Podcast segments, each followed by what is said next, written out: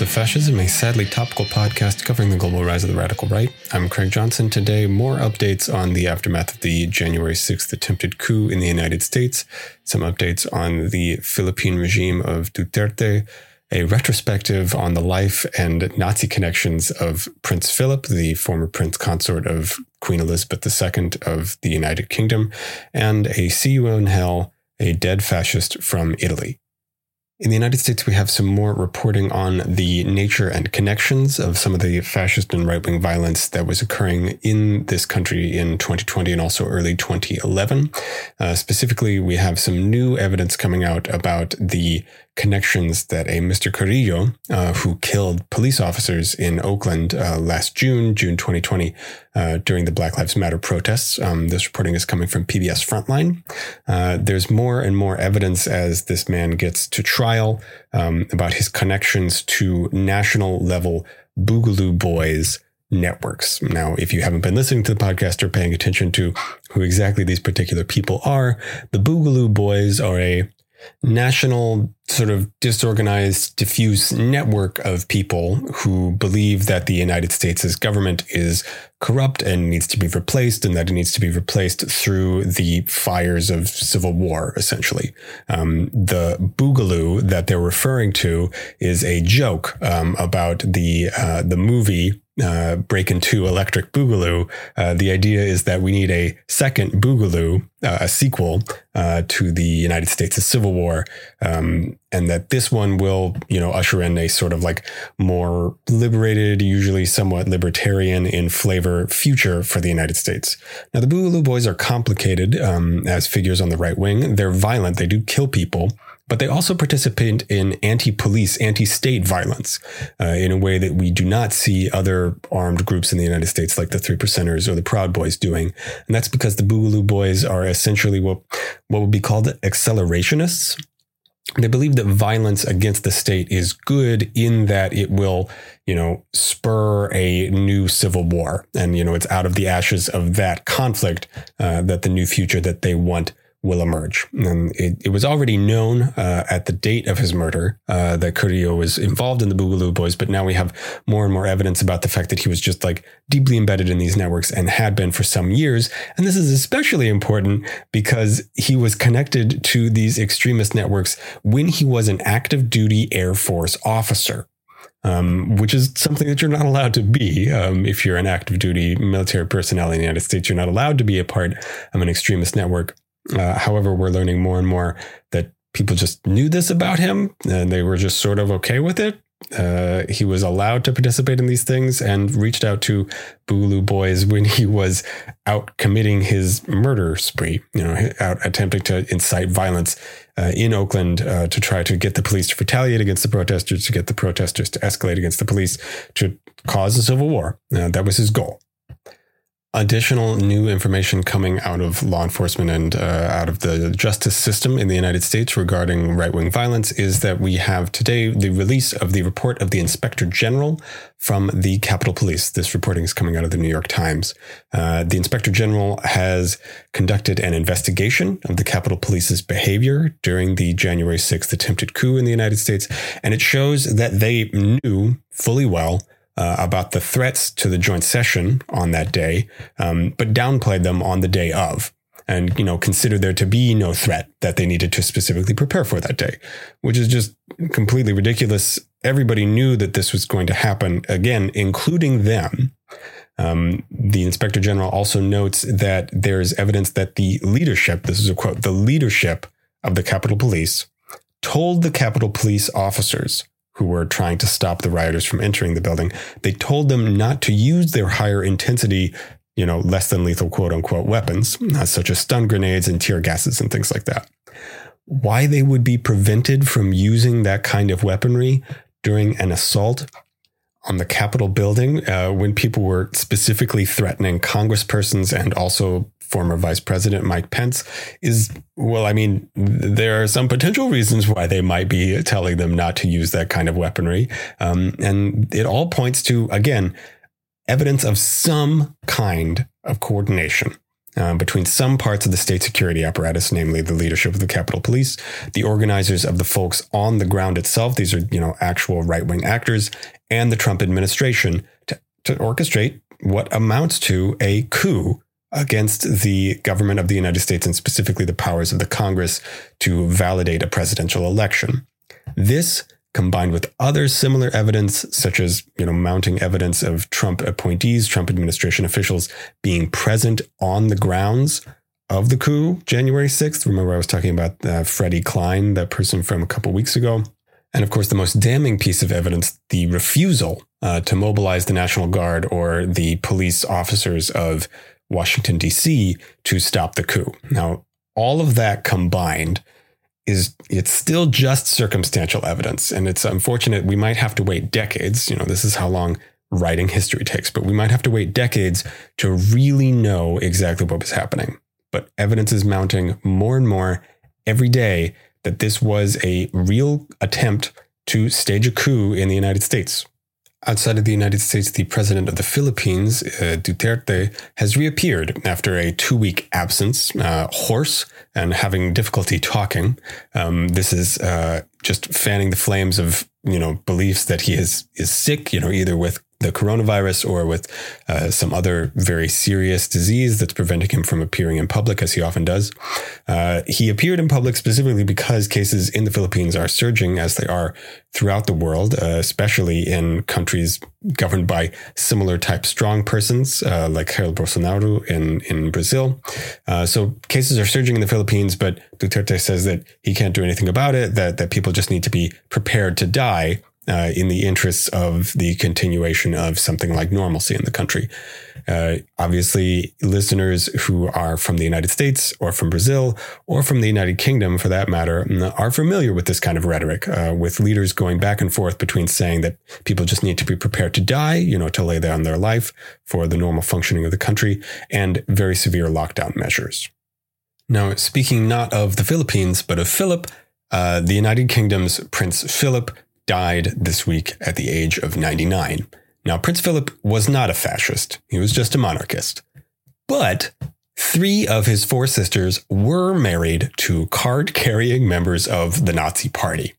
Uh, the one exception being Princess Cecilie, whose husband, who was also a German, died with her in a plane crash in 1937. So, you know, he, he, he escaped the height of the Nazi regime this funeral, this funeral of his sister and brother-in-law is the source of the, you know, recently very well circulated photograph of Prince Philip, then a teenager, uh, surrounded by Nazis uh, at this funeral.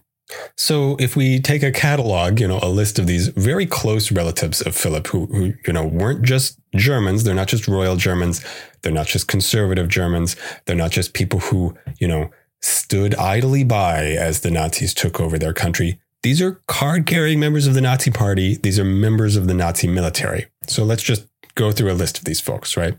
Uh, these are brothers in law of Prince Philip. Um, we have Prince Gottfried, uh, who joined the Nazi party in the 1930s and was later ousted from the party as part of an anti Hitler plot. Uh, he then went on to live and died in the mid 20th century. We have Prince Berthold, uh, who was in the Wehrmacht, that's the, the, the military, you know, the army uh, in Germany, um, but was injured in France in 1940 and was thus spared from the Allied invasion. Uh, he also survived the war and died in the mid 20th century. Finally, and most importantly, most interestingly, uh, we have Prince Christoph of Hesse, uh, who wasn't just a military officer, he wasn't just a Nazi party member, he was an SS officer. Now, the SS was a very special and powerful part of the Nazi regime is increasingly powerful as the regime went on. It began as a series of bodyguards and personal protectors for Hitler and other important Nazi personnel, but it ballooned to be like an entire parallel party. Um, it had its own intelligence wing, it had its own military, it had its own air force, it had its own all sorts of stuff. So Christoph was part of this. It's it's a really elite, powerful very major part of the Nazi regime. And he had a very big role to play. He was a real bigwig, very high up in the German Air Force. It's the Luftwaffe. And he carried the rank in the SS of Oberfuhrer, uh, which is something close to a colonel. He participated very extensively in the war in World War II uh, as a coordinator of Luftwaffe activity, primarily in Italy and the Mediterranean.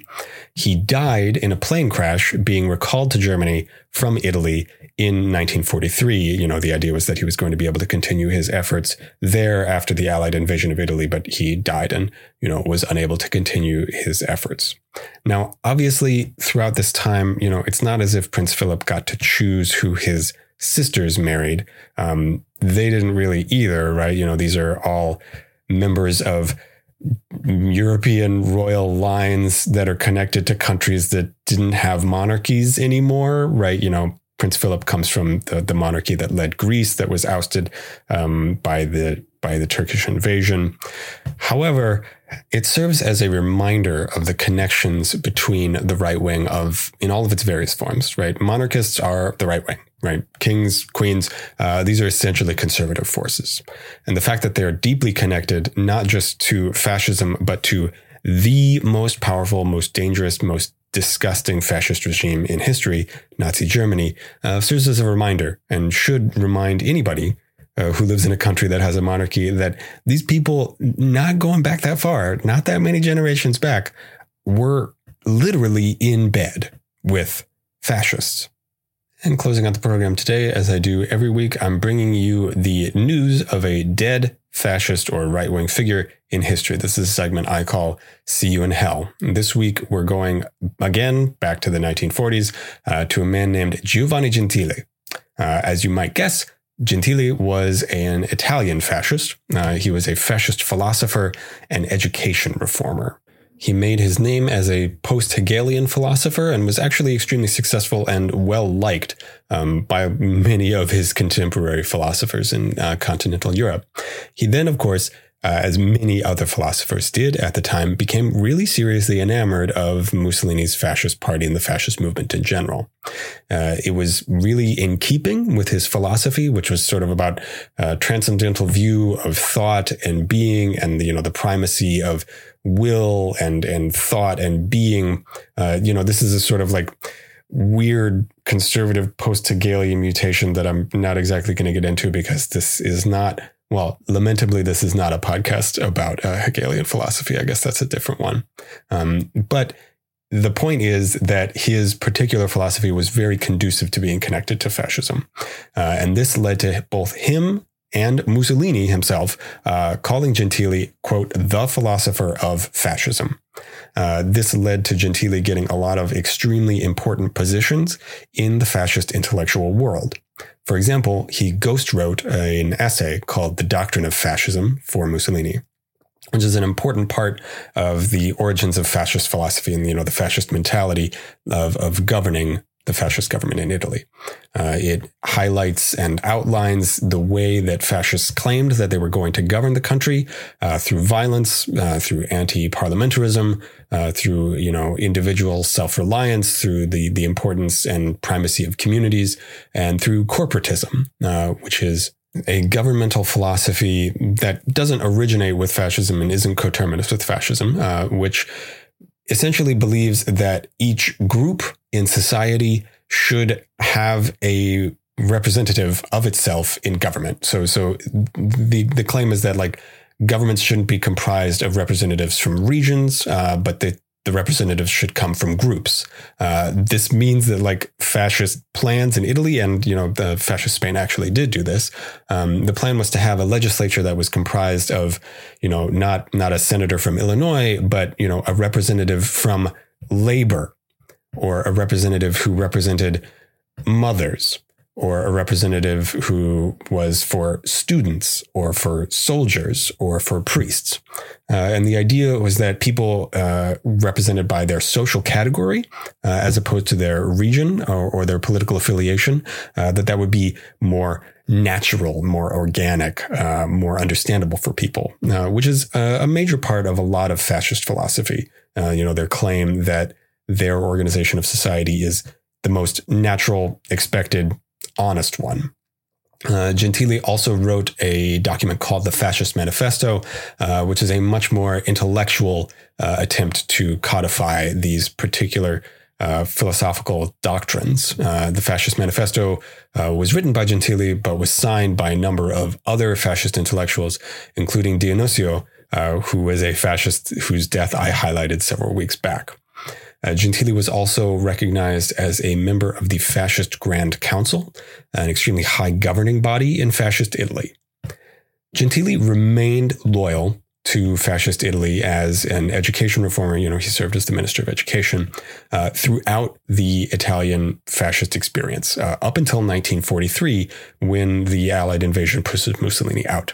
He remained loyal to Mussolini even when, even after Mussolini was, you know, rescued by the Germans, and you know they constructed this sort of like rump state for him to head.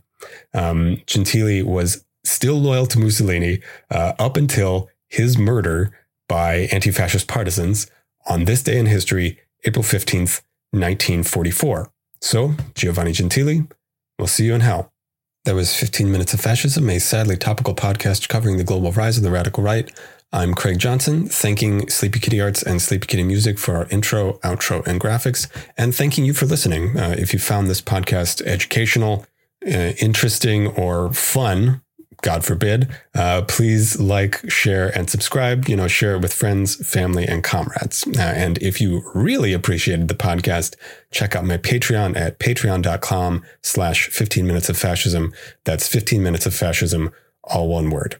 Also, get excited. The month of April is a big month in Dead Fascists. Uh, I'm talking the big two themselves, Mussolini and Hitler, coming up later this month. So stay tuned.